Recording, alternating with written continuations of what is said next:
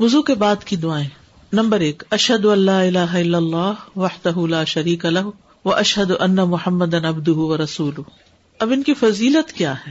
فضیلت یہ ہے، رسول اللہ صلی اللہ علیہ وسلم نے فرمایا، جو بھی مسلمان وزو کرتا ہے اور اچھی طرح اپنا وزو کرتا ہے، پھر کھڑے ہو کر اپنے دل اور اپنے چہرے کے ساتھ دو رکت نماز پڑھتا ہے، توجہ کے ساتھ یعنی تو اس کے لیے جنت واجب ہو جاتی ہے۔ سبحان اللہ۔ تو کبیرا گنا چلے گئے نا، پھر تبھی جنت والی۔ اور پھر آپ صلی اللہ علیہ وسلم نے یہ بھی فرمایا، تم میں سے جو شخص بھی وزو کرے اور وزو کو پورا کرے، پھر یہ کہے اشد اللہ اللہ اللہ و ان محمد عبد اللہ و رسول اس کے لیے جنت کے آٹھوں دروازے کھول دیے جاتے ہیں، جس سے چاہے داخل ہو۔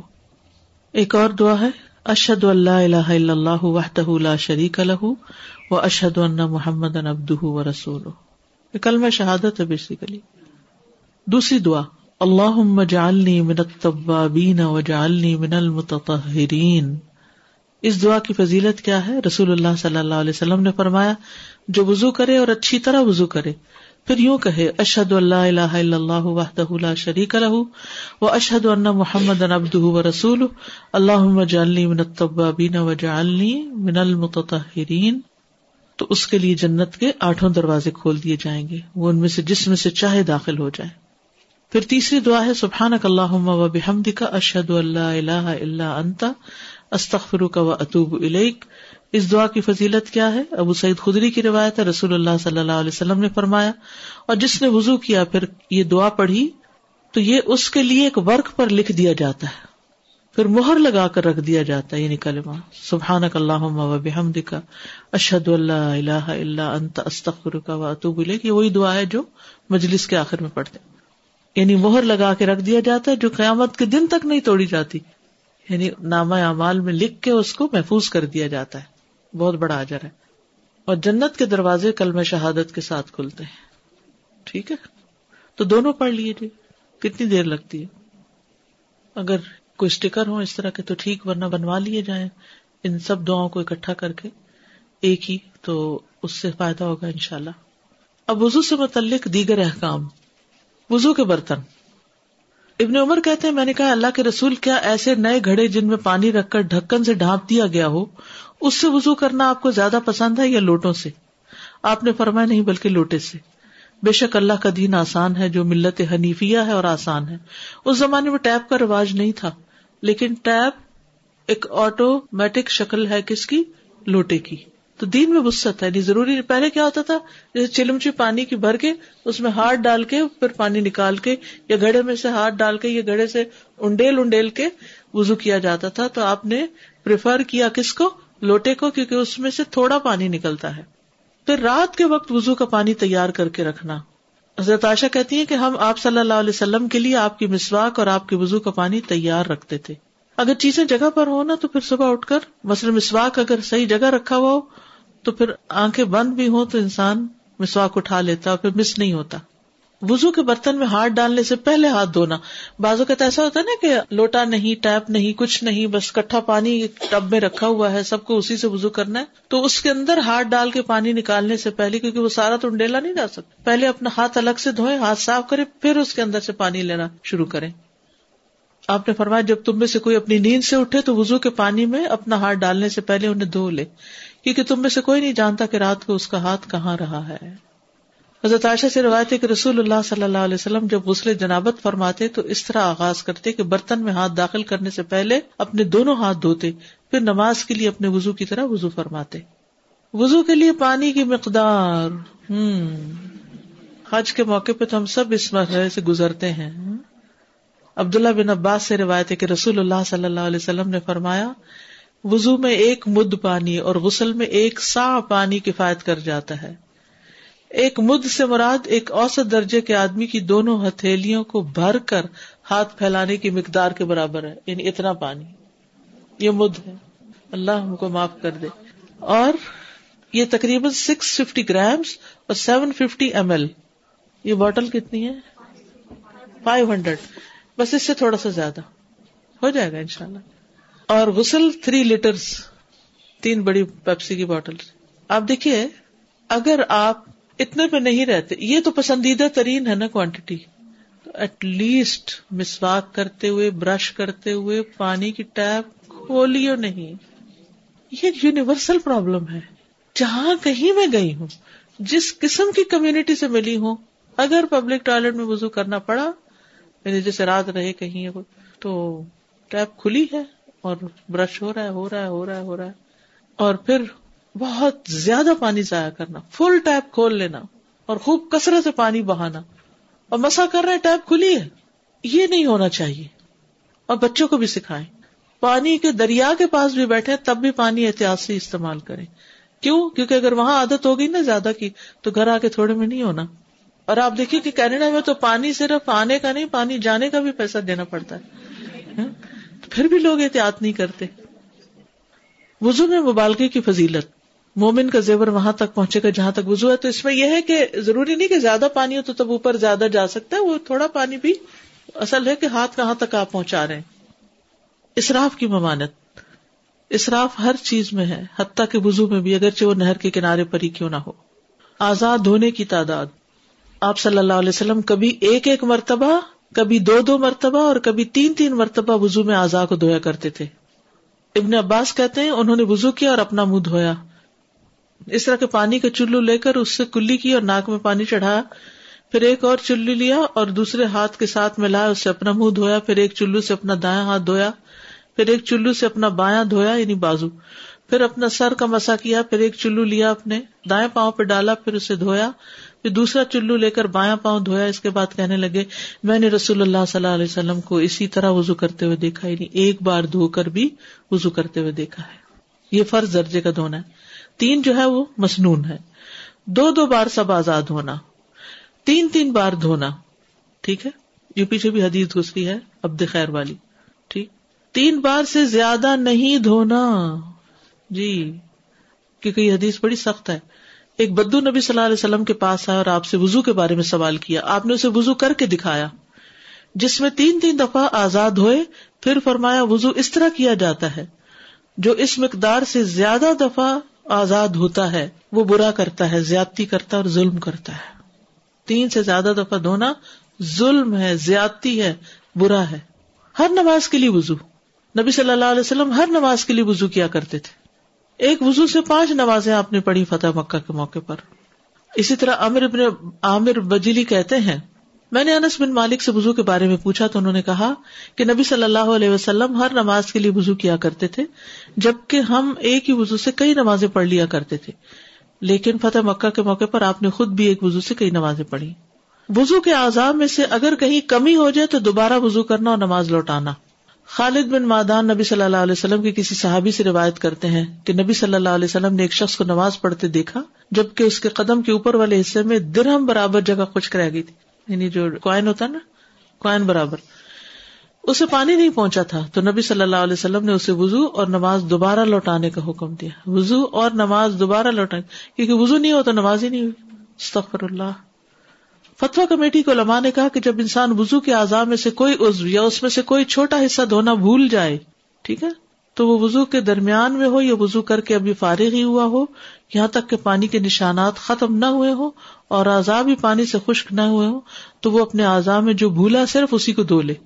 ٹھیک ہے؟ ابھی ابھی وزو کیا تو بس اتنی جگہ دھو لے۔ پانی خشک نہیں ہو، اتنی جگہ دھو لے۔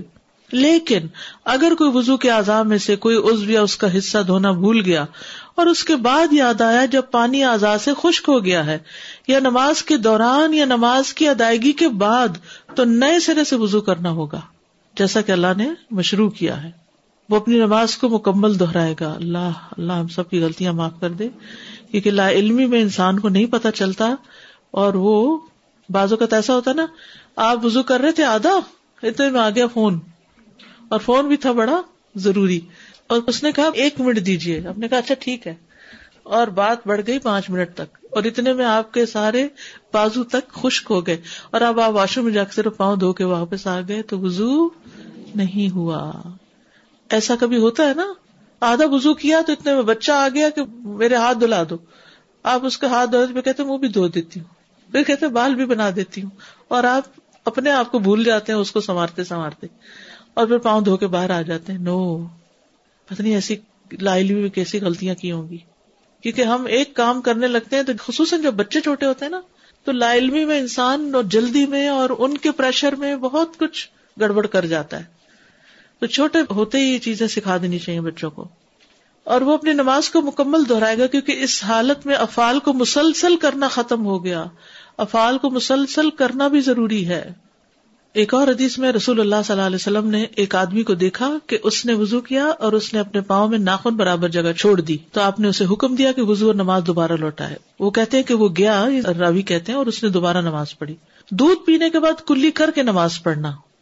رسول اللہ صلی اللہ علیہ وسلم نے فرمایا، جب تم دودھ پیو تو کلی کر لیا کرو، کیونکہ اس میں چکناہٹ ہوتی ہے۔ لیکن اگر نہیں کی اور نماز شروع کر دی تو نماز ہو جائے گی۔ لیکن افضل یہی ہے کہ کر لی جائے۔ بس ہم سب کو صابن ایسے رکھنے چاہیے کہ جس میں عام حالات میں بھی بہت زیادہ، اگر وزو میں کم پانی کا کہا گیا تو عام حالات میں بھی کم۔ چلو ٹھیک ہے، اچھی بات ہے، تاکہ احتیاط ہے آپ کی۔ لیکن ٹوٹلی تو زیادہ ہی ہو جاتا ہے۔ پھر نواقع سے وزو وزو کس چیز سے ٹوٹتا ہے؟ سبھی لین سے یعنی پیشاب اور پخانے، دو ان کو سبھی لین دو راستے کہتے ہیں۔ کوئی چیز خارج ہونا۔ اوجا حد من کو من الغائط۔ تم میں سے کوئی قزائے حاجت سے آیا ہو۔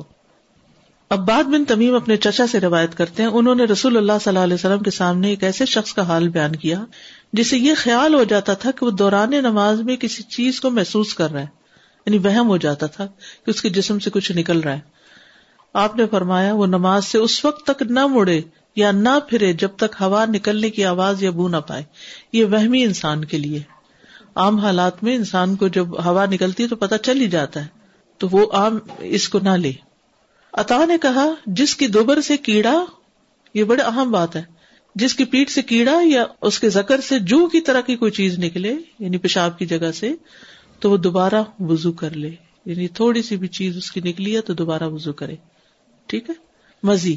حضرت علی سے روایت ہے، انہوں نے فرمایا کہ رسول اللہ صلی اللہ علیہ وسلم سے مزی کے متعلق سوال کیا گیا تو آپ نے فرمایا، اس سے وزو ہے اور منی سے غسل ہے۔ مزی کیا ہے؟ مثلا آپ کوئی چیز ایسی پڑھ رہے ہیں یا آپ کوئی چیز ایسا سین دیکھا یا کوئی بھی چیز، یا ہسبینڈ وائف کا کوئی صرف مباشرت کا تعلق ہوا اور اس میں ایک مزہ سا آیا اور مزے سے کوئی چیز جسم سے نکلتی محسوس ہوئی تو اس میں وزو ہوگا۔ ٹھیک ہے، غسل نہیں۔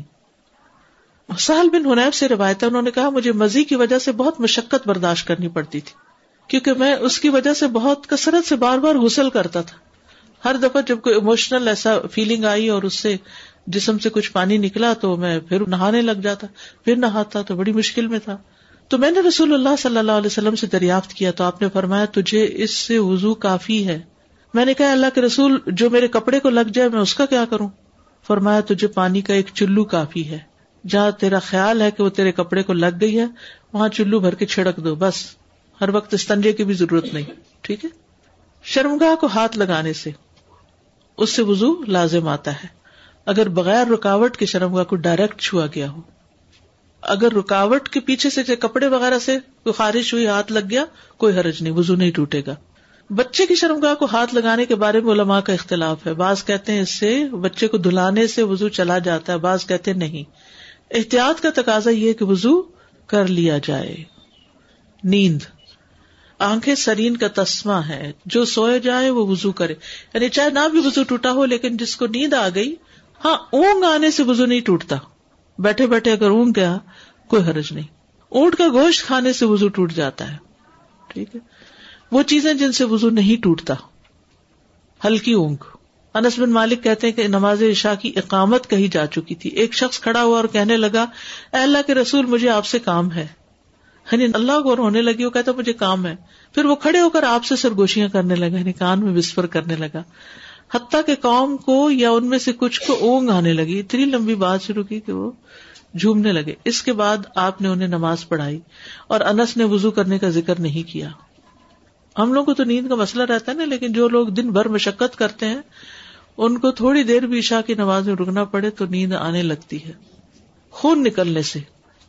جابر بن عبد اللہ کہتے ہیں، نبی صلی اللہ علیہ وسلم غزوہ ذات الرقا میں تھے کہ ایک شخص کو تیر لگا، اس میں سے خون بہا، لیکن اس نے رکو اور سجدہ کیا اور نماز پڑھتا رہا۔ وہ نماز کی حالت میں تھا تو خون نکلتا رہا اور وہ نماز پڑھتا رہا۔ دوبارہ وضو نہیں کیا۔ حسن بصری کہتے ہیں کہ مسلمان اپنے زخموں سے چور ہونے کے باوجود ہمیشہ نماز پڑھتے رہے۔ ابن عمر نے ایک دفعہ پنسی کو دبایا تو اس سے خون نکلا یعنی پمپل کو پریس کیا تو خون نکل آیا لیکن انہوں نے دوبارہ وزو نہیں کیا۔ ابن ابھی اوفا نے خون تھوکا یعنی کہ بازوقت پائریا ہوتا ہے نا، دانتوں سے خون آ جاتا ہے، تو دوبارہ وزو کی ضرورت نہیں ہے، لیکن نماز پڑھتے رہے۔ ابن عمر اور حسن بصری کہتے ہیں جو کوئی ہجامہ کروائے، وہ صرف اپنے ہجامہ کی جگہ دھو ڈالے۔ ہجامہ کے بعد وزو نہیں ہے۔ بازو کا ایسا تھا نا آپ، کسی ایسی کلینک میں جاتے ہیں ہجامہ کرانے اور ادھر سے فارغ ہوئے اور نماز کا وقت ہو گیا وہاں کہاں سے وزو کریں گے؟ تو آپ کا وزو نہیں ٹوٹا ہجامہ سے۔ ہاں اگر سبھی لائن سے بلڈ نکل رہا ہے تو پھر وزو کرنا ہوگا۔ جیسے استحاظہ والی عورت، جیسے لکوریا ٹھیک ہے؟ لکوریا اگر کپڑے کو لگ جائے تو پھر کیا ہے؟ وہ کپڑا ناپاک نہیں ہوگا۔ ٹھیک ہے، اسے چینج کرنا ضروری نہیں۔ کھانے پینے سے۔ ابن عباس کہتے ہیں کہ رسول اللہ صلی اللہ علیہ وسلم نے اپنے کپڑے زیب تن فرمائے، پھر نماز کے لیے نکلے تو آپ کو روٹی اور گوشت کا توحفہ پیش کیا گیا۔ تو آپ نے تین لک میں کھائے، پھر لوگوں کو نماز پڑھائی اور پانی کو نہیں چھوا، کلی بھی نہیں کی، اسی سے نماز پڑھائی۔ ٹھیک ہے؟